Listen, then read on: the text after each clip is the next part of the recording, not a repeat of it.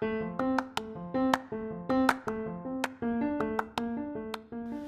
everyone, and welcome to Behind the Box. I'm your host, Sherry, and we'll be interviewing passionate people who are on top of their game, discussing all things workplace culture and diving a little deeper into thought provoking topics we think you'll love. We truly hope it makes a positive difference to your life, business, or workplace. Thanks for listening.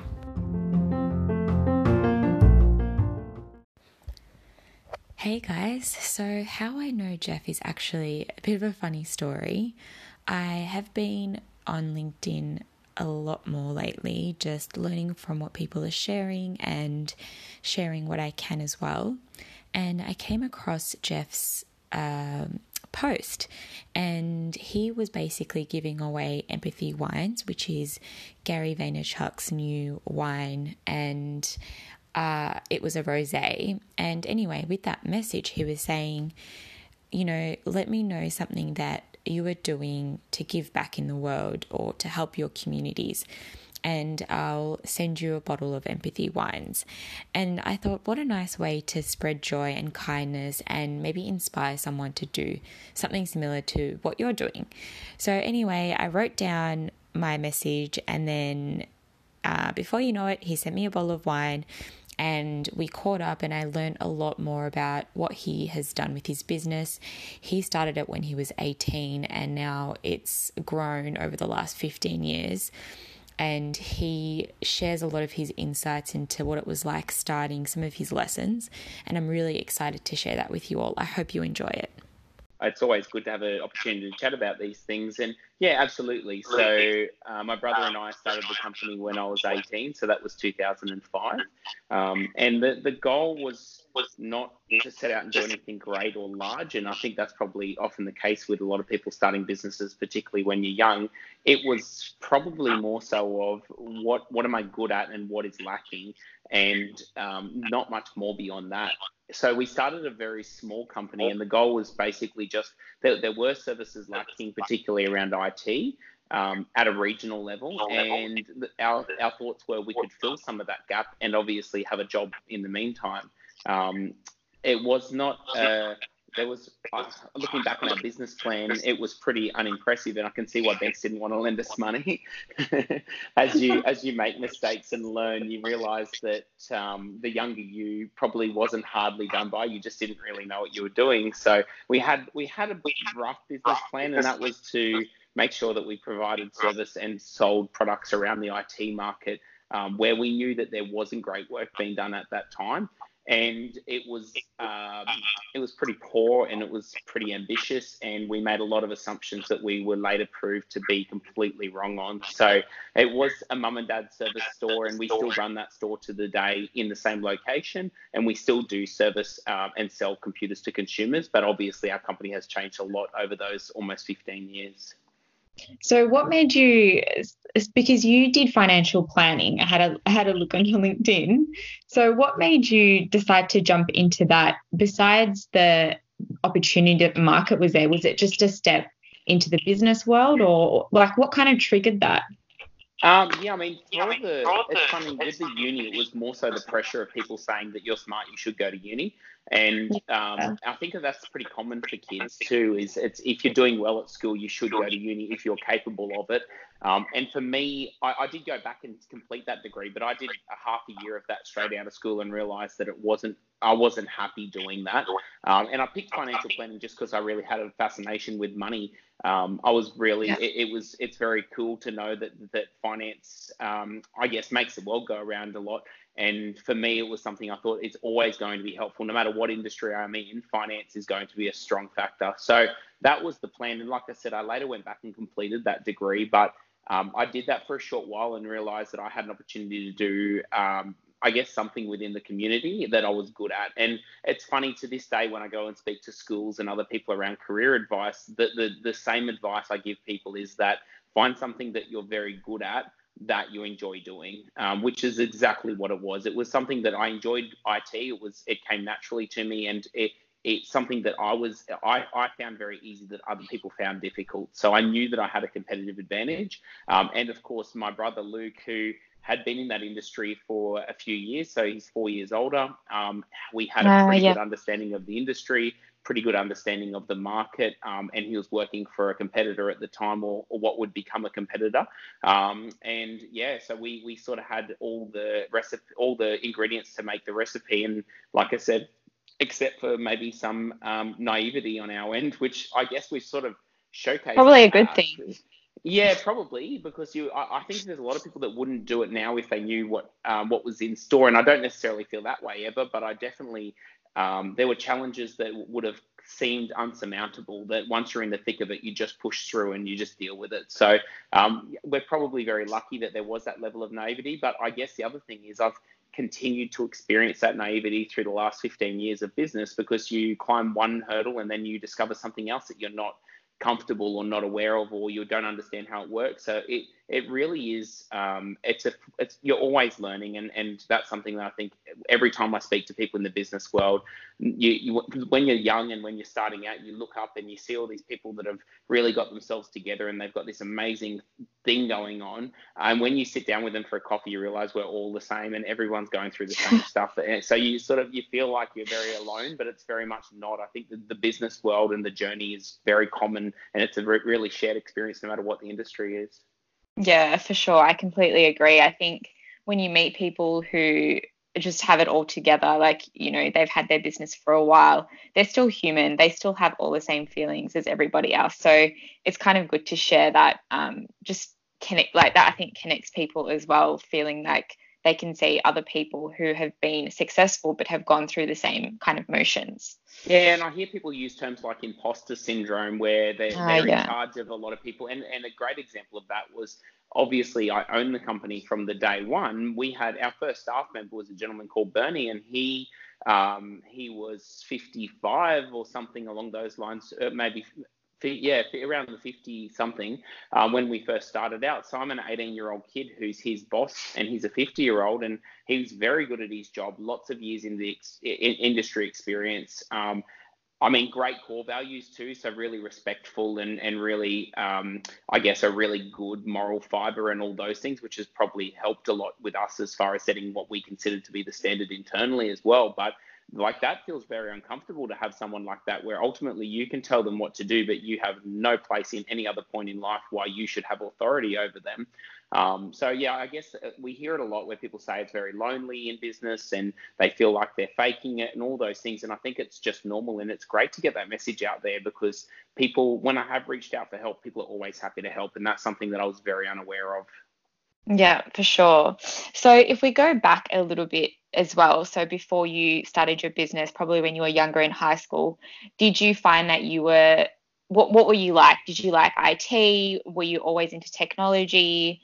Um, I guess what what made you you during those years? Because making a decision to start a business and you know borrow money to do that with your brother, it's a big. I think it's a big thing, especially uh, being in uh, the regional areas as well where you might not see it as frequently, right? Where there's people that are, I mean, I can't actually say because I haven't seen it, but I'd assume that it's uh, less likely to see lots of young people starting big things like that or, you know, starting kind yeah. of fresh from scratch. So I'd love to yeah, hear your hear your story.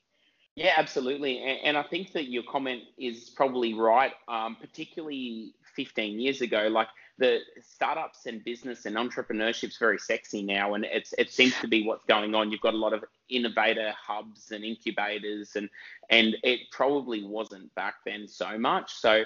Um, and then, yeah, even borrowing money. So we did our business plan to go to the banks. The banks would never lend us money. In the end, we um, saved a little bit of money and scrounged together about 20 grand with mum. Um, so I would have much rather borrowed money from a bank than mum because if I don't pay a bank back, I can deal with that, but I wouldn't be comfortable not paying mum back. So um, yeah. So in the end, we couldn't even really borrow money except for that. Um, but yeah, I guess for yeah. me, I was I, I, was lucky that I grew up again being in a regional area. I think there's a lot of benefits. So work, for example, picking fruit on farms. They don't care if you're 14 or if you're 30. If you're if you can pick the fruit, you get paid per the buckets you pick. Um, so I, I, had the luxury that at 15 years old on school holidays, I could go and work on a farm, and I was getting paid as an adult as long as I was willing to work hard and do good work. Um, so you might clear a thousand bucks or 1500 bucks a week working on a farm. Once you when you come from a family where money is definitely not prominent and um, you, you experience that freedom that comes with money, uh, it's really hard to go back from that. So for me, it was never as much about the IT as it was about business. And even when we were sort of um, maybe 15, which would have made Luke 19. Uh, we were doing things like getting box trailers and going to farmers and getting all their seconds fruit and selling them at the Sunday markets, um, which was, you know, back then the deal was we would sell it and we'd give them half. So we had an awesome competitive advantage to everyone else at the markets because we could sell it for whatever we want.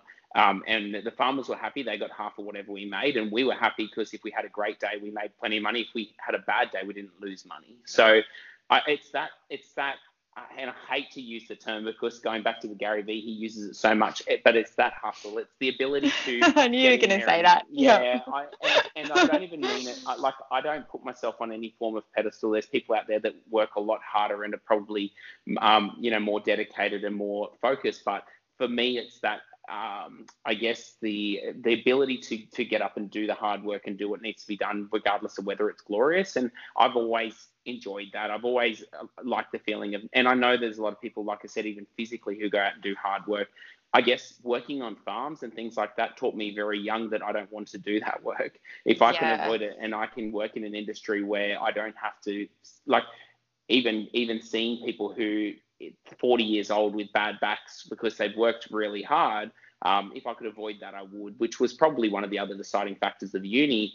Um, again, if you use your mind, you don't have to so much. And but I mean, in business, it's it was just the the enjoyment of, of commerce, enjoying the game, and accepting the fact that if I work really hard, I can do really well, and I am the factor of success. If I work, if I don't work hard, I won't do well. Um, and as soon as at a young age too, you learn that, you realize that it is really all in my court, and things go wrong that are outside of outside of your control, but more often than not, you're in control of the factors at play. So if you if you want to be successful, and we did things like we took a wage of uh, the first three years we took a wage of about 100 bucks a week each out of the business and worked other jobs on the side we share we lived in the same house um, so two bedroom yeah. house um, it, it, was like we we just did it absolutely whatever we had to do to succeed we were not we, there was no failure people often say you've done really good to get through the first year because most businesses fail in their first year and all those things. And for us, it was always a joke because there was there was no way we were going to fail. If we would have just worked harder, and if we made no money in the business, we'd work a night job. And it's just that I guess the mongrel, the ability to say no matter what, I'm not going to lose here. And that's I guess like even using the term failure, failure is something that I got very comfortable with in business because you do fail a lot, but they, I probably shouldn't say failure. It was not giving up, and and then again, yeah. it's a really common theme when you talk to people in business who have have pushed through struggling times because obviously we've got GFC and all that around this time as well. Um, it's just not giving up. It's that ability to say no matter what, I will keep pushing forward.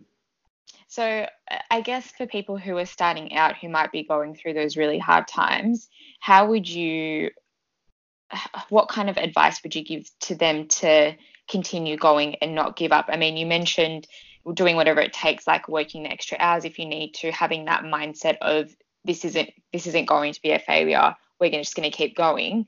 But what, what sort of strategies would you give pe- to people to get through that? Yeah, and I guess it's it's sort like of hard too because mm for, for me, it was something that I was good at, like we've already covered, or at least I felt that I was good at, and I have gotten better at. So for me, I did have a little bit of talent there to start off with in that um, in that area. So for some people, it might not be good advice to say push through no matter what, because if yeah. you know, it's the same as if I said to you, I'm going to join a sports team. I'm not that good. I'm not. I, I, it's not my thing. So I could have that same attitude and just fail for 15 years before I realized that I should just give up and watch Netflix, but I, I just genuinely, I just genuinely, if, if I guess it comes down to acknowledging early in the piece, am I good at this, and am I willing to do whatever it takes, and maybe even setting a time frame that hey, if I fail for four years, maybe I should give up. Um, but the thing for us is it was really about that mindset of knowing that I, I am good at this. And and again, you know when you're good at things, and if you're not comfortable admitting that to yourself, other people can identify that in you. So for me, we we like I enjoy talking and I talk a lot and I have a tendency of talking too much and that was identified to me by teachers very young at school. I got into a lot of trouble and had a lot of discussions with the principal about knowing when to open my mouth and when to keep it closed. Um, and for me, it was very much about acknowledging that and turning that into a strength. And for, for me, that strength is that I, I, I, and I've gotten a lot better. Don't don't get me wrong, but for me, it was leaning into that and saying, okay, I'm really going to push hard and make sure that I use that yeah. to maybe work, I guess, in sales, for example, and, and try to win business with that ability rather than trying to turn it off and become somebody I'm not. So leaning into who you are, um, but I guess knowing what your, what is your, how, how, what are you willing to put on the line and maybe setting something in in the sand and saying, okay, by this date, I'm going to have some sort of result, um, and just being, I guess, willing to make the sacrifices. And I think that's where people come short because I'm, yet to meet someone who's successful in business who hasn't made massive sacrifices. I, I know that people get lucky. I've never met one of them. yeah. Yeah, yeah. And uh, I loved what you said, like everything that you said about, you know, becoming self aware. So, what are you actually good at? And if it's hard for you to identify that, speak to someone and really use that, hone that skill in to get better and actually be successful. Um, yeah. So I, yeah, I love that advice. Uh, what I was going to ask now is now as well was what what whether it's now or earlier on were you not so great at, and how did you manage that? How did you get better at it, or did you was it more about maybe delegating what you weren't great at or hiring for what you weren't great at? How did you manage that, especially yeah. maybe at the beginning? Yeah, and I've got probably both examples because there's things that I'm still not quite, um, well, I know I'm not great at, and there's things earlier on that I was, um, that I definitely were a challenge. So I guess for me, have and this is a sibling thing I think a lot too and I, I know other people who are in business with family members where they've sort of come to these similar conclusions as a younger brother with an older brother in business you're trying to do everything they do as good or better um, you don't realize at 18 years of age that you've got skills and that are, you have that you have advantages and they have advantages. Um, so for me, it was originally it was about trying to be as good of a technician and as good as a, of an IT mind as Luke and and the other folks that worked with us and I probably spent years doing that, trying really hard to keep up with them when my brain wasn't really wired like theirs was. Um, when in reality, I was better at dealing with people than they were. Um, and not that they weren't good at dealing with people, it was just something that I naturally um, gravitated towards. I really enjoyed it and still do. So I guess for that, it was about understanding that it takes a, a combination of skill sets to make a team, um, and you don't necessarily need three people that all have the same skill set. So, and again, I think the baggage of family, where it is a brother and you're always trying to be as cool as they are and hang out with their friends and all, all of those factors, yeah. um, which anyone who's a younger sibling can probably relate to. Um, I, I think that's a barrier. And then I guess the other thing is moving forward now, where we've got a team of sort of 25 folks is knowing what to surround yourself with. And I, I've spoken to people with different trains of thought here. My train of thought is if you're good at something, do it as much as you can and don't worry about getting better at all the other things you're not very good at.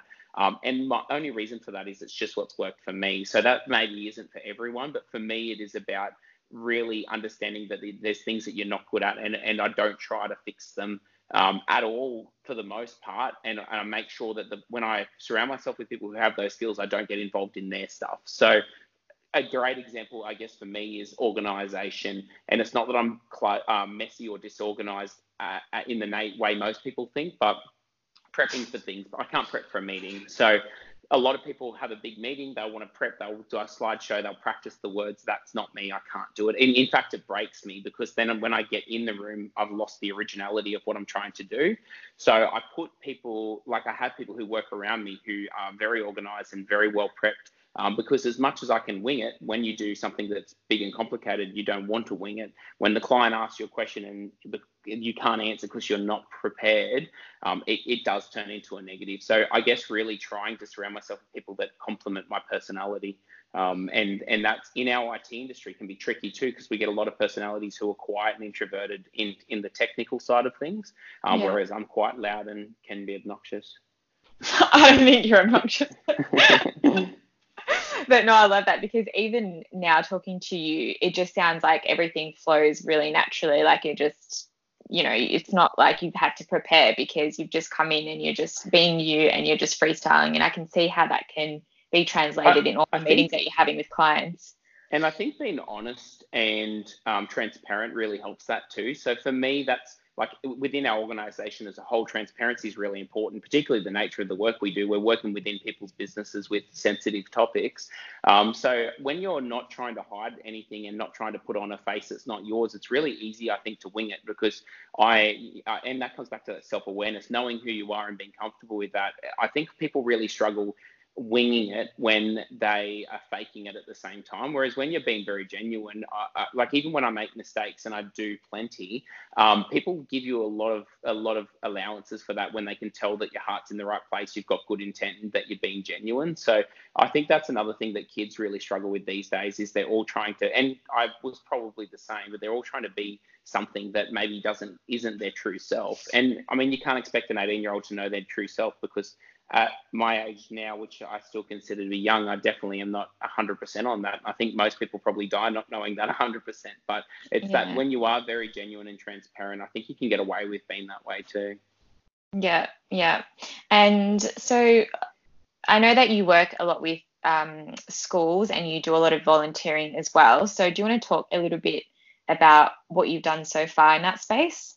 Yeah, I guess. Um, so, I, and and moving towards those passions, I guess, as an organisation, yeah. um, traditionally, I mean, we're a for-profit business, so ultimately, we're in business to make money, um, which is why most people start a business. I've got to give it, take my hat off to people that go into a business knowing they're going to leave with nothing and never take more than an average wage, um, and doing good things for the world. For me, I never went into business with any intention except for to make money. And as you start to work within that framework, you start to realize that they're not mutually exclusive. You can do good things and make money um, and help both parties at the same time. So, probably the big step for us was the introduction of the product um, you may have heard of it. It was made by mm. Apple and they called it the iPad.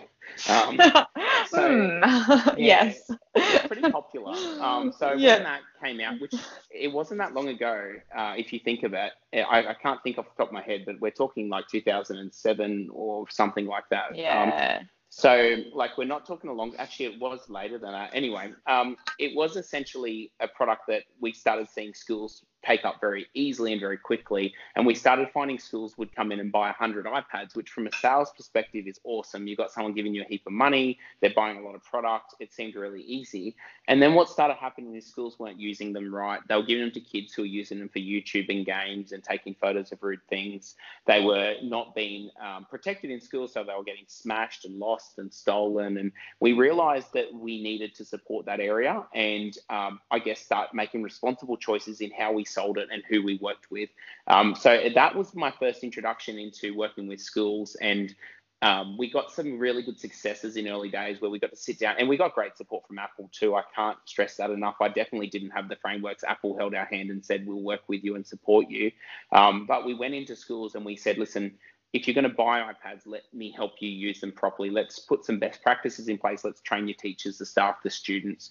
And just going into those schools, in one year and then two or three years later walking out and seeing how great things ran um, and the, the smiles on faces and the kids using them properly and the teachers behavior uh, being able to behave behavior management their children and all those things was it was very rewarding. And i realized that it was something we could do and again make money out of it but at the same time do good work. Um, and we've been doing that ever since. I've literally spent my last four days at a conference in Gold Coast uh, where we've been helping uh, showcasing schools technology, um, and we're, we're doing more and more in that space all the time. We now hold contracts directly with the Department of Education uh, for supply, and, and again, it's a massive growth area for us. So I, I guess the points there is it did feel good, and I, the other thing is we've realised by doing the right thing, we often benefited financially as well, which a lot of people sort of miss that. Um, and I don't, I'm not sort of particularly spiritual or any of that stuff. I'm not necessarily saying it's karma, but we have found the more good we do, the better we're rewarded, both financially and and in other ways. So we, I think, again, that comes down to that intent. From the, um, I guess, donation of time, that was again, it was a, it was almost forced upon us because schools wouldn't pay for help. Um, a lot of the time they would say, yeah, we know we've got a problem, and we'd say, cool, for a thousand dollars a day, we can come fix it, and they wouldn't mm-hmm. pay it. So we just started doing it for free. Um, and again, that lent us down to many roads, and I now volunteer with CSIRO and some other organisations as well. Um, but again, what we found is that it was, it genuinely was its own reward, and not just in the warm fuzzy feeling. We genuinely it brought us credit with places like the department where maybe otherwise they wouldn't have considered a regional reseller like us for state government contracts. Um, so yeah, we, we do a lot in that space, and it, it it isn't just philanthropic. It genuinely it's it's about doing the right thing, but we do find we get rewarded for it too. And when yeah. we can tick both those boxes, it's because we as a business you've got to justify your time as well. Um, it's it's about finding that balance.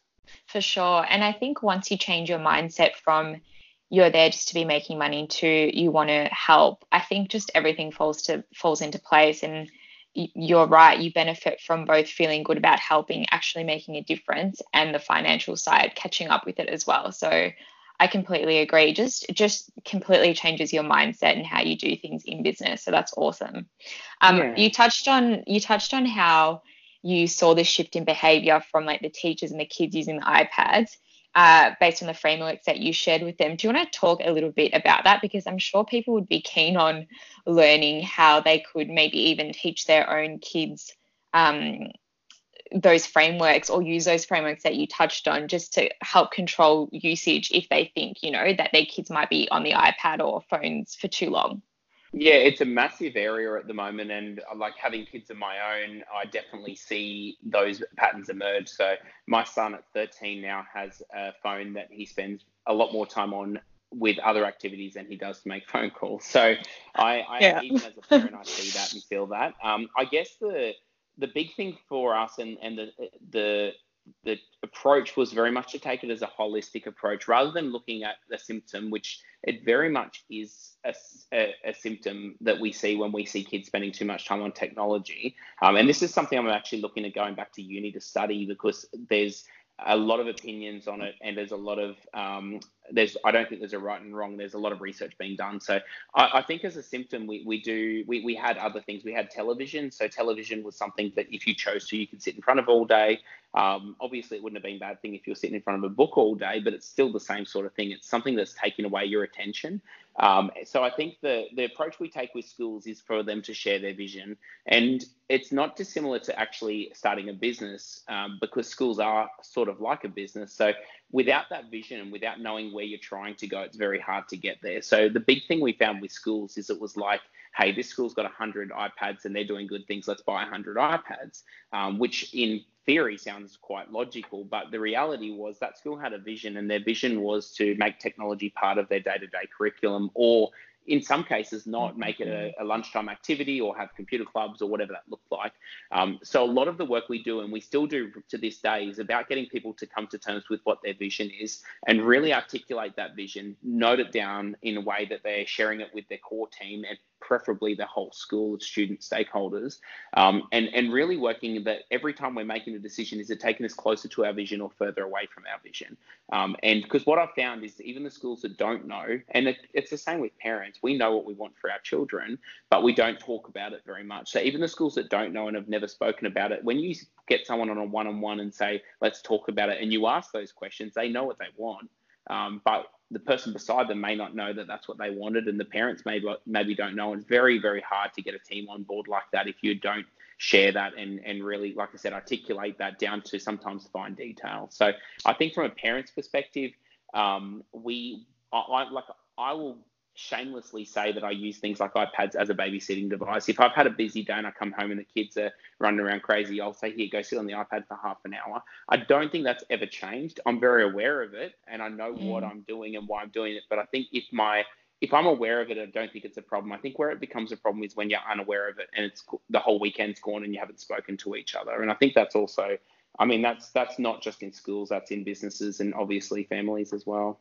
Yeah, yeah. I love that defining the vision or the purpose of what you're actually trying to achieve. I think that also sharpens people's thoughts on, you know, day to day interaction with the devices or in anything that they're really trying to achieve. So I think that's like awesome advice. And it kind of sounds like you're doing a little bit of brand work, um, helping these schools kind of come up with their vision for technology in their business as well.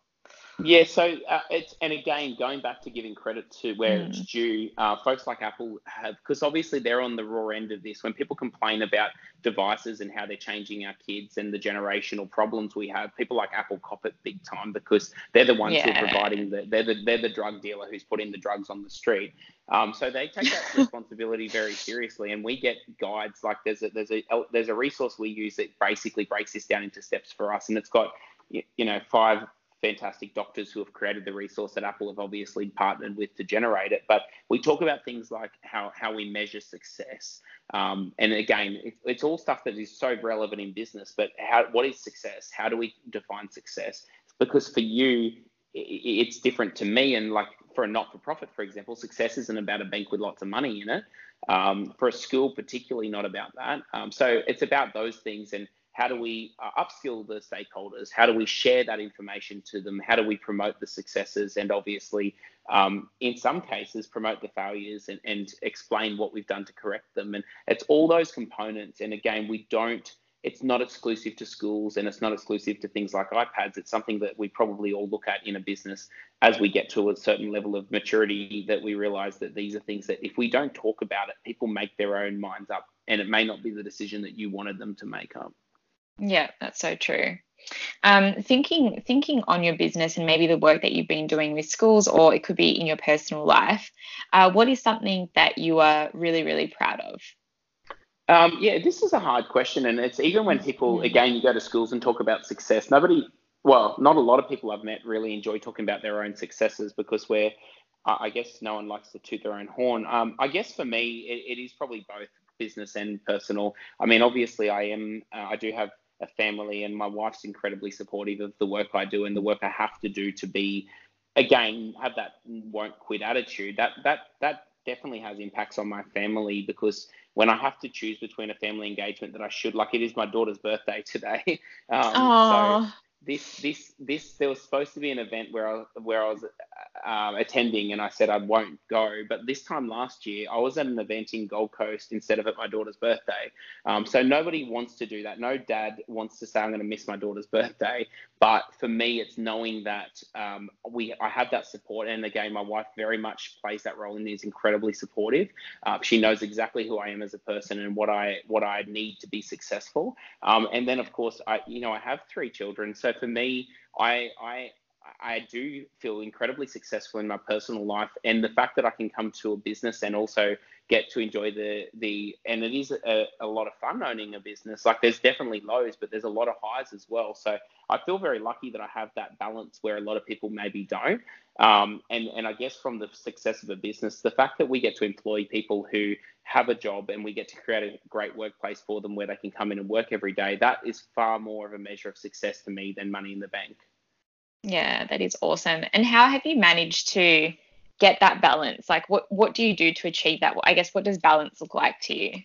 Yeah, I and again, this is a journey that my wife mm. Candice and I went through together um, from a personal point of view. Because what I had is I was looking at a lot of people and they were saying things like, "Oh, you've got to make sure you get your work-life balance. You've got to make sure when you walk through the door that you turn off and that you don't think about work." And mm-hmm. they were giving me these sort of very black and white solutions to what I considered to be a very grey problem, and I really struggled with it. And what we determined together over the course of probably four or five years was that my personality, because people who are um, often experience really big highs are the same people that tend to hit the lows as well. So my personality, for me to be happy, I need to know that I'm doing good work. If I'm doing crap work, I, I it affects me and it affects me personally as well. So for example, when I walk through the door, if I know I haven't done everything I needed to do in that day's work, my family doesn't get the best of me. So we worked out fairly not early, but I mean over some time and, and a lot of trials that I have to do what I have to do in a day, and, and sometimes it means that I get home at 10 to 5, and sometimes it means I stay back for an extra hour so I can make sure it gets done. Um, but that makes me feel good, and then I walk through the door happy, and I love spending time with the kids and the family because mm. I know that. I've given a lot. Um, I, am happy to take once I know that I've given. I, I hate taking when I haven't given. So I it, it is a tricky one, and I think people that stand up and talk about work-life balance and, and make it sound like it's a one-size-fits-all.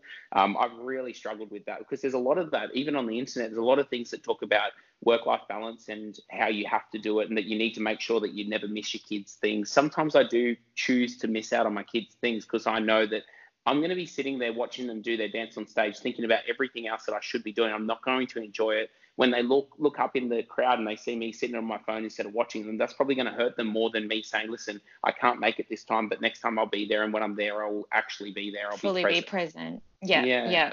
Yeah, I love that, and I agree. I think I think the world is changing. I don't really think there's such thing as work life balance. It's just one life, and work is just within that, and work takes and up a lot of our times, right? Exactly, technology, technology. Yeah, it's like we can work from remote. We can work like I. The last thing mm. I do mm. before I go to bed at night is check my emails, and I, I've said that to people, and they're like, "Oh, that's that's terrible. You shouldn't do that." I sleep better because I know I don't have anything nasty in my inbox. Exactly. It's just who I am. So I, I, get the reasons previously, and, and like you said, it is a generational shift. It's a technology shift, but I, I it, it a lot of people would feel sick knowing they've got to check their emails before they sleep. And the first thing I do when I wake up in the morning is check my emails. Check my it. whole day's run by my calendar. If my calendar doesn't say it's in there, I'm not doing it. So it's that's I'm not saying that lasts for everyone, but for me, that is what provides me the work life balance. Because if I know I've checked my emails and there's nothing nasty in there, I can then throw myself 100% into everything else I'm doing. And I, again, when I meet a lot of people who are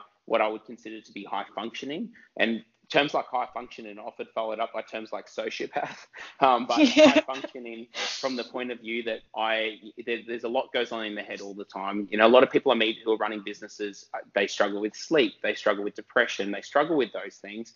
I, I think if you find a mechanism that works for you, that's really the only thing that matters. And I guess being fair to people around you. Like my wife and I have been very honest about the relationship from day one, and that I, you know, I do work hard, and that's what makes me happy. And she I, I know that she will be there for those kids when I'm not. That they're never going to get left at school because we have that support network. And you know, as she goes off and, and pursues her own endeavors with work, like the um, Henry, my youngest, is about to go off to school next year, and that means they're all at school. Um, she's currently studying, and she's going to be busy at work. So then it's time for me to make some of those sacrifices to to provide that balance. I think that give and take is really important, and knowing that you're surrounding yourself with people that you're giving them the full explanation of what they're signing themselves up for, but you are very much compatible. And I think that's something a lot of people struggle with where they don't have that support network. And it doesn't need to be a spouse; it may be a business partner, a friend, or a, you know a brother.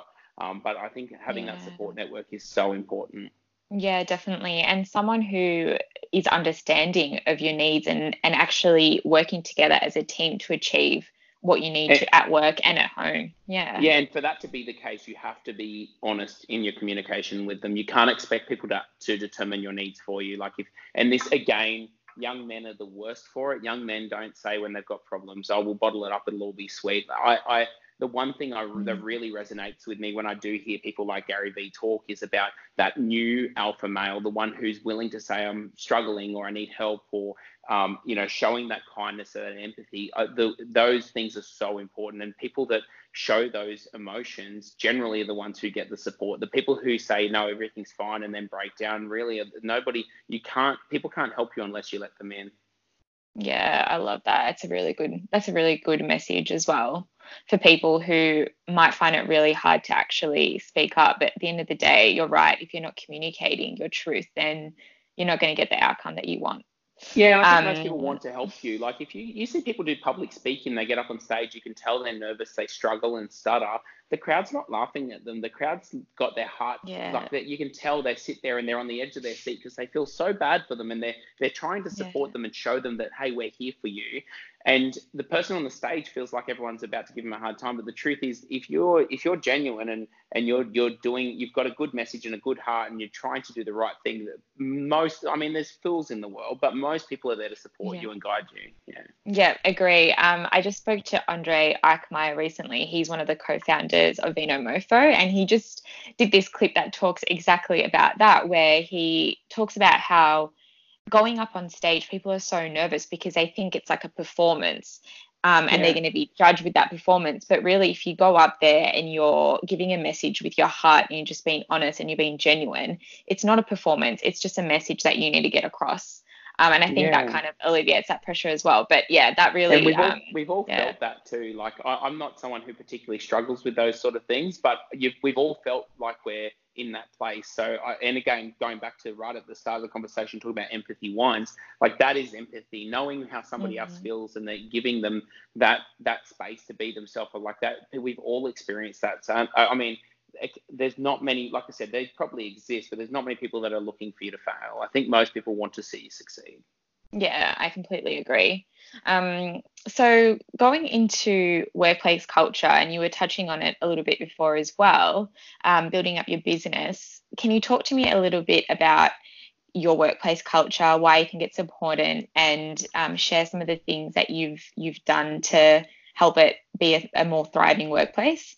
Yeah, absolutely. And and and I guess the, the the precursor to this is that nobody starts a business. Well, very rarely would someone start a business with workplace culture as their main concern, um, because your main concern is getting customers and paying the bills yes. and hiring staff and getting a premises and all those things. Um, so yeah. I think it's something that we most people develop as on the journey at some point, and it often takes a kick in the bum to actually realize that this is important and you need to focus on it. Um, and I mean, I'm definitely no Google, and I, I actually was at the event I've been at in Gold Coast, I was across from a stand of a company called Usher who do products in schools. Like, uh, sorry, they do um, support services for schools like painting and electrical and things like that. Um, and the, the ladies that were working at that stand were telling me that their boss is massive on culture and they've got like a skate bowl getting built in the middle of their thing and like all this really, really like slides. yeah, like they, they do tours away where they take all their teams snowboarding and surfing and uh, like that's yeah. not me. Um, and it's not not that I wouldn't do it. It's just it's I'm a long way off that. So I don't like people thinking that I'm some Google. Uh, but I guess the thing for us is that workplace culture was something that we didn't ever consider until a certain point. So we probably got uh, seven or eight years into business before it was a conversation full stop, um, which is probably too late. Having said that, we managed to turn it around and, and it since has been a massive focus. So I guess for us, workplace culture was a um, nice to have. It was that if someone will hire someone who's got the best skills, who can do the job um, if the customers like them, great if they're a jerk in everything else, as long as they tick all those other boxes, it's probably fine. Um, and that was uh, over time, co- continually adding people like that to the team. And again, not saying the folks I had working for me were the problem. It was a cultural problem within the organization. And, and if you're blaming the staff you hire, I think that's always a reflection on the leadership and the company, not the staff. Um, and it wasn't so much that we're blaming the staff; we just weren't highlighting the right factors of their roles. Um, so we we ended up with a quite a culture problem, and it was that there was none, rather than that it was particularly bad, um, but there was no focus on it. So as a company, we started um, looking at things Can like ask, our vision. You yeah, know how you were saying you were saying um there it's not necessarily that there was a bad culture but there was no culture. What would that mean for people coming into work? Like what does it mean for there to be no no workplace culture? Yeah um so no induction for is a, is a uh, really big highlight. So for me there was no induction. When you started work here's where you sit. Good luck with everything. Um so there was no setting of standards um, I okay. guess. And, and that's not to say we had you know, bad behavior, catcalling, whatever it is. But there was just no induction. There was no story. There was no "this is who we are. This yes, is how we operate." It. Yeah, um, got it. And I guess I guess from the perspective of um, as an external organization, what we found is our clients would gravitate towards individuals within the organization, and they very much formed a relationship with the individual because the company itself didn't have a um, not not an image, but didn't have a personality. Whereas these days, our company very much has a very core personality. This is who we are. This is where we come from. This is where we're going. So I think that in, the lack of induction, I think, is a massive alarm for those who don't have culture. If you're not inducting people, and again, we're nowhere near where we need to be. We still are getting better at this every time we hire. Um, but if you're not inducting people, you're you're not telling them who they are within your organization. So again, they, they will pick for you and they probably won't always pick how you would have picked. So that there was that lack of induction um, in the hiring process. Mm. There was no focus on personality, or at least very little focus on personality. Whereas these days, we hire almost exclusively on personality. Um, and that's not saying we make everyone do a disc profile and then we highlight the sections of the quadrants that look appealing. Mm. That's yeah. saying we shortlist with resumes and then we interview very thoroughly a lot of people. We make very sure of who's entering, and it's again not infallible, but we put a lot of effort into does this person feel right? And uh, you know, going back to the the um, karma comment, I know that sounds very new age, but that's so important. Does this person feel like they're a good fit? Um, mm. And that that's something that probably makes a lot more decisions than it used to. We we, we put a lot of time and effort into that feeling.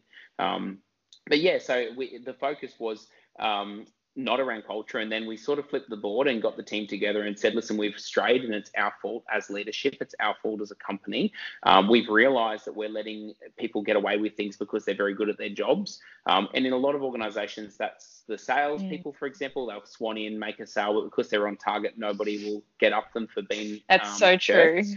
Yeah. Uh, which yeah, and it goes and it still goes on. I know plenty of organisations that have that as a dynamic, but um, so for us, it was the the statement was, I don't care how good you are at your job. If you're not a good person, you don't treat people well. If people don't like you, that we're going to start having problems. Um, and some people jumped um, early, as in they realized that that's not what they signed up for, and it definitely wasn't what they signed up for. Other people changed, um, but as we continued to hire and as we continued to grow, culture was always first and at front. If you if it wasn't if you weren't a culture fit, we wouldn't bring you on. Um, and again, it wasn't just about being a preferred hire or any of those things. It was about the fact that we knew you wouldn't be as successful if you weren't a fit. Yeah, yeah, exactly. Um, and I love those things. I think you're right. Induction is really important. And I loved what you said about the stories. So actually telling the story of who we are, why we exist, like what what do we care about, what our purpose is, what our mission is, and then by telling that story, people either are connecting with it, resonating with it, are excited about it, or they're going to be like those who have just realized actually this company is going to somewhere where I don't want to go or it just doesn't yeah. suit me anymore. And, and, yeah, it's a good way that's a, to go and about that's it. prerogative too. Like you got to yeah. remember when you're hiring yeah. people, you don't own them, you're borrowing them. So if you're not going in the direction they want to go, that's perfectly fine. And like things like values, core values of an organization, they're so you can find them on every boardroom wall. Um, but you should be able to talk to people in the organization and say, what are your core values? And they should be able to tell you you know, they don't need to quote them verbatim. We're not trying to make people memorize them because that's not the same. They should be able to tell you what we, who we are as an organization. And again, if you're not inducting people, they've got no way of knowing that. Yeah, exactly. Yeah, completely agree. Um, so moving on to leadership, uh, some of the things that you've already said, I think, really stand out to me um, as being, you know, in a position of being a good leader because you're talking about things like accountability um, and not blaming kind of others for, you know, hi- hiring mistakes and the like. So, given now that we're in this this space of change being a constant and you're in technology so you would know this so well things are changing all the time. The way we work is changing all the time. What we're using to get our work done is changing all the time. So i'd be really keen to hear your thoughts on you know what you see as a great leader in this space and what you see as being a successful leader now yeah, and probably and the decades to come. Absolutely, and and I would very much say that I'm young in this space um, because for again going back on that first. Uh, like really, when people say how long you've been in business and we say 15 years, they think you've got yourself really well sorted. We, I would say we're a closer to a startup in terms of a lot of things internally um, because our company's changed so much over that time and our teams mm-hmm. have changed and what we service and deliver has changed. So um, I, I, wouldn't ever stand up and say that I'm a leader who has everything worked out or that I would be a good role model even necessarily for people to look at and um, copy. But my, my views on leadership are very much to take ownership for pretty much everything, um, which yeah. again doesn't suit every personality type. For me, it's that I hired you or I instructed you or I didn't instruct you, instruct you. No matter what happened, at some point I am accountable. Um, so if I hold myself accountable for everything, it's not enjoyable, but it means that you, if you don't, if you're not accountable, you, if you don't think it's your fault, you can't change it. Um, and and again, I've seen this in other. You're taking the power out of your hands. You're, you're giving away. Yeah, you have got no power to fix it. So unless you, if you say that's not my fault in any way, like I'm not saying it's all your fault, but if you say it's not my fault in any way, you can't fix it. So if you can't fix it, then you you you're basically taking away your opportunity to to be involved in the process, which as a leader, by definition, you're supposed to direct that process. So for me, that accountability is very, um, very important. And knowing that I, at some point, I'm, I'm either wrong because I helped you wrong, or I didn't help you, or I hired you when I shouldn't have, or I allowed a behavior to happen, like all that sort of stuff. So for me, being a leader is about understanding that we work for the folks we employ um, and that we are responsible for making them successful because ultimately it's my business. If the business goes broke, they'll go get a job next week somewhere else. Um, it's it's me who has who's paying the price and the repercussions of that. So I need to make myself available to them to make them better um, if that's what they need. Some of them don't. I've got amazing staff. I've got people who make me better constantly, um, and that's the that's the dream dynamic because they come to work and we we help each other grow.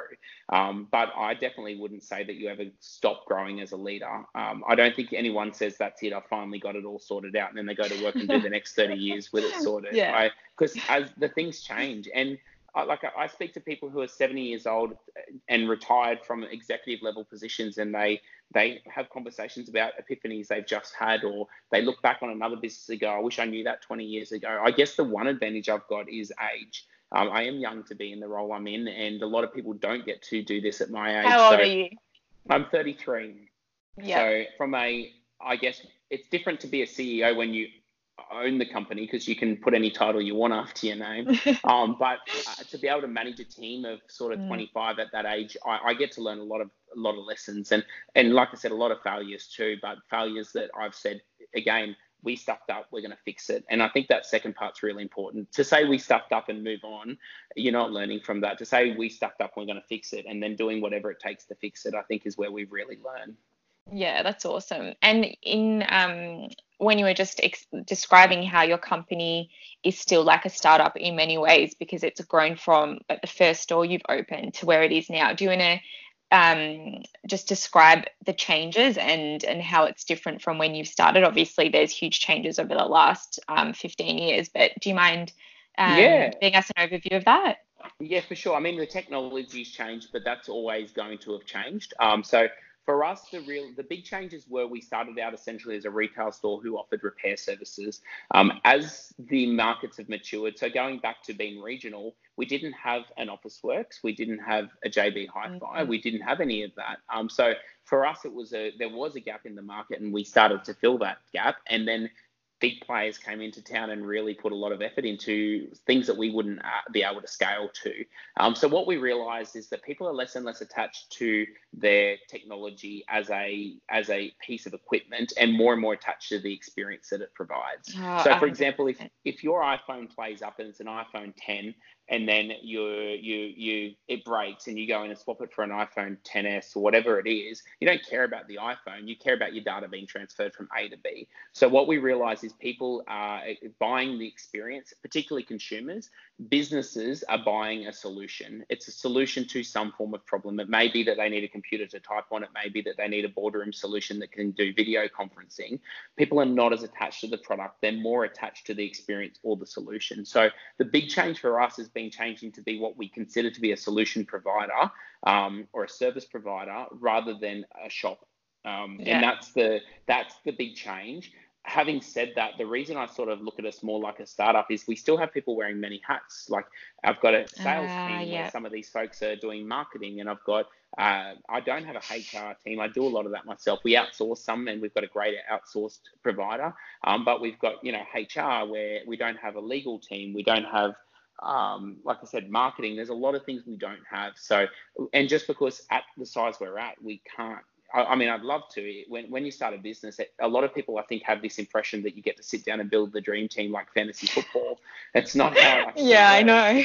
you've got to justify every head count, and you've got to make sure yeah. that you're getting the right person, that you can afford them, and that you're making that money before you spend it, and all those factors. So we very much do see that when we look at little startups with two people or three people, we very much feel very the, the same a lot of the time. We we've got a lot of technicians, um, and we've got a, a few people that are selling, but we we don't have a lot of those roles. So yeah. it's it is tricky, but um, again, I speak to businesses with hundred staff and they say the same things. It's I, I don't every time you I guess, graduate into that next category, I, you see that there's a whole new set of challenges and problems. Um, and then if you do have all those teams, then you've got to hire managers to manage those teams and, and all that. I, I, it, it very much is accepting that it is a journey. It's definitely not a destination. Yeah, yeah. Thanks so much for sharing that because you're right. I think a lot of people have this perception of, okay, this business has been up and running for X amount of years, and they just see it as this well-oiled machine that just has all the resources and everything but a lot of the times it, it, takes time to justify bringing in a whole team to do a you know one set like one certain job um, and especially coming in from corporate like that's the perspective i had before i hmm. started hmm. doing this because i was like okay, well, at Telstra, there's like one person who just does the emails for customers. There's one person who just does um, the the designs for certain products um, that Telstra has. You know, like it's it's so so niche. So when you're when you come out of that and you see you know businesses and um, local businesses doing their own thing and learning you know like i'm learning from you now hearing all of this um, it's just like a it's a massive eye opener and it's so great to see those truths because it, it also helps it also makes you want to support your local business too. And you just forget yeah, and, if you don't know and local is one of our values. Where we can, we yeah. always procure everything locally. Um, but um, I guess the other thing we see is that the perception of clients as you get more mature, as you've been in the market longer, as you look more professional and you've got the corporate signage and all the things that people look out for, um, people become less tolerant. So if you go to a Sunday markets and you buy a handmade scarf from a little old lady and it's got a, a stitch out of place, you're not going to go back and throw it down her throat and swear at her and tell her you want your money back but no. if you go to Bunnings and buy a whippersnipper and it doesn't work, you're very comfortable doing that. Um, and in much the same way that if you go to that little lady and she you give her twenty dollars and she gives you change for a fifty, you're going to say, "Oh, I actually only gave you a twenty because she's you can you can see her. She's very human. She's just like you. She's standing right in front of you. Again, mm. go to Woolworths and they give you back the wrong change. You give yourself a little high five and say, "I just made twenty bucks out of that transaction." So I think people, as we've gotten bigger and as we've gotten more professional, people no longer give you those passes they do when you're small. So there are benefits to being small mm. and and and boutique. Um, the way we've got to combat that, like, because we still make mistakes. We sometimes have a job booked in and we'll have someone miss it on the service bench and the customer comes back and it's not ready on time. Um, and, and like we're still human, it's yeah. about calling that customer and saying, "Listen, I'm really sorry we stuffed up." And uh, and more often than not, people go, "Well, I'm still cranky, but I get it. We're only human." Um, and it's really yeah. about owning those mistakes and still showing them that, hey, we're just like you. We're just people. We're doing our best, and we're pers- we, you know, we're, it's showing them that human side, which we lose so quickly in corporate. Yes, and I, I love that. Like, just being more human in business is just going to make life so much better for everybody in yeah, every we, in every decision in every interaction that we have. So we yeah, it's the first thing that. you get taught in sales is people buy off people and people buy with emotion. And everything we focus on so much with all those other things don't reflect on either of those things. It's it's it's showing people that you're just like them. Yeah exactly. Um so last question um this is one of my favorite questions. Who are your heroes and why? Yeah it's it's a tricky one because there's so so many. Um, I guess the thing for me is that I, I, sort of see things at a local level and then I see things at a you know massive level, which you do have folks who um, I guess for me growing up, there were certain role models that I looked up to, and I thought, well, there's someone who I want to be like that person. Um, and mm. I think everyone has that. And for me, it was probably a few key teachers at school, um, people who really showcased values that I wanted to be like and, and didn't have in the home. So I could look at someone and go, wow, that guy is incredibly respectful to women and what, what is the difference between what I see there and what I see maybe at home and, and realizing that I have a mm. choice and that I could copy that. Um, so for me, there was a few very strong role models like that, but I guess um, heroes outside. And they are heroes. Like they are, they are they heroes. Are, so when I, yeah, exactly. So no, we should no. So I'd love for you to speak about them more because when I say heroes, it's it's not necessarily you know putting this person that no like you know few of us know like all of us have heard of but don't know. It can be anyone. It can be people yeah. that you're in touch on a daily basis that you know that you know they're your teachers. So yeah please talk to us yeah, about like so, some of their values that you like because you know, they are heroes for I, sure. Absolutely. And, and and like I said, it's very mm. easy to look at people like you mentioned before, like Gary Vee. And I mean, I don't necessarily agree with everything that comes out of his mouth, but 75% mm. of it is is what and I guess the other unique thing is being able to take people's good and leave their bad. Um, so yeah. for me, it's about looking at somebody who maybe says something and I think, well, I don't necessarily think that we're going to be friends and we're going to have a beer together, but that one thing is really cool, really cool, and I'm going to copy it. Um, and that's something a lot of us struggle with because once we determine someone's bad, we write them off. Um, and once we determine someone's good, we let them get away with changing our other values. So that's tricky. But I think for me, um, and like I said, you, it's easy in the IT industry. We've got some awesome stories. We've got the Bill Gates and the Steve Jobs where they've started things and done good things. And I mean, you don't need to be in IT to find their, their actions inspirational.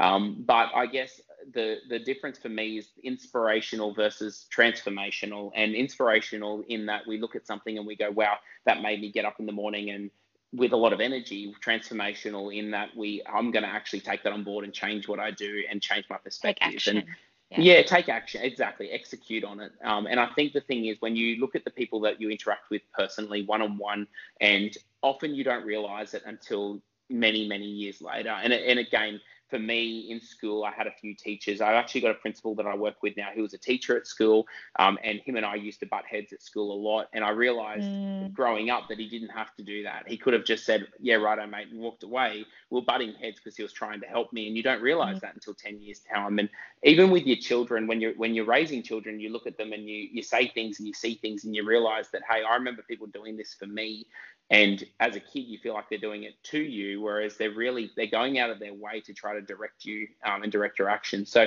i guess the big thing for me is that um, kindness and respect because the and i'm not saying respect is in you should respect someone because they're older than you or because they're they've got more money or any of those things but um, being willing to share that respect and, and uh, I guess giving respect maybe before you receive it sometimes as well. But it's it's just having those few key people where you can unashamedly look up to and say that person's an awesome person. Um, and I guess the thing is, for all of us, that's something we want other people to do with us, um, particularly as we get older and we get younger people look to us for wisdom. Um, so if you if you can't identify that, it's very hard to then demonstrate those qualities. So yeah, it's predominantly people who and maybe they've only given me it's only been one little thing at one point in time but when you think about it, it, it that was the turning point when you chose to be who you were and then those choices and actions then led you down a particular direction in life and you wouldn't be where you were without that yeah, I love that. And what I really liked about what you said just now was how you need to take what someone says in context of that whole person. So just because you don't like that person, all the things that they may have shown you, they may have one slither of great advice that could completely open your eyes up to something new or yeah. you could be listening to someone who like we've talked about Gary Vee who is just really this extroverted guy who's you know talks and talks and he's out there yeah. and gives advice about just doing it and not being you know not being afraid not being scared and not fearing judgment but you have to take that advice with the context of this person so obviously he has just this inc- like incredible amount of confidence and he's so extroverted and all these things so how can you take what he's saying and put it into your own context. So if you're introverted, how are you going to handle just not caring and going out there and putting in all your energy to do these things? So it's about taking advice for the context, I suppose, as well. Yeah, and people, it's like when people say things like money doesn't buy happiness when they're driving a Ferrari, and you're like, well, yeah, you tricky one. But like, it, and a, and a great example where people struggle to that, even topics like religion, where people look at a religion and say, I'm not of that religious belief, therefore everything that that piece of scripture says is irrelevant to me. Like um, I, I've I listen to some I listen to lots of podcasts and I listen to some podcasts that are preachers going on about a particular topic that's incredibly relevant and incredibly accurate. Um, and I don't like their faith may be completely different. So I'm looking at something or, or you know the, the core values that we teach kids that maybe you know we, we maybe have had a bad experience in at one stage of our life with that therefore we don't listen but there could be some really nug, great nuggets of advice there that could really help. So it's it's been open to learn i think more than anything always been willing to to grow and learn and change regardless of the um, i guess the preconceived notions that you go in with. Yeah and trying to learn from people who are so different to you as well because sometimes i think we you know like when you talked about um, listening to that podcast, I immediately immediately thought I'd probably just like shut that that down because I'm personally not very very religious. But you're right, mm. like just because that person is religious and he's different to me doesn't mean I can't learn from that person. Um, so it's just a reminder as well, like for me or for anyone who um, is you know taking advice or listening in on people who are completely different or have different views that you know they've got they've got great opinions as well and they've got great advice as well so yeah, yeah, and i think the ability the ability to let people have a discussion on their views and actually listen is very powerful because you're you're yeah. when you block out what everybody knows something that you don't and and yes. everybody's better at things than you are um, and and it could be a homeless person on the street. I guarantee you they've got an yes. ability that you don't. So when we start to categorize people and block out what they've got to say based on our preconceived opinions, yes. I, the only person that suffers is us. We miss out. So I think it's having that discussion and and being open to what everybody has to say, truly listening, not necessarily changing your views, but actually listening to what people say. Yeah. Yeah, love that. Oh, thank you so much for your time. It was awesome no chatting. Thank you. Thank you. Thanks for taking the time to listen to this episode of Behind the Bee Box. My journey with Brainy Box has inspired me to share what I've learned from others with you in the hope it makes a positive difference to your life, business, or workplace. Your feedback and love is what keeps me going, so please follow us on Instagram and LinkedIn at BrainyBox or connect with me on LinkedIn at Sherry Amami. If you haven't yet, please subscribe, rate, and review this podcast. Have a wonderful week, and I'll speak to you soon.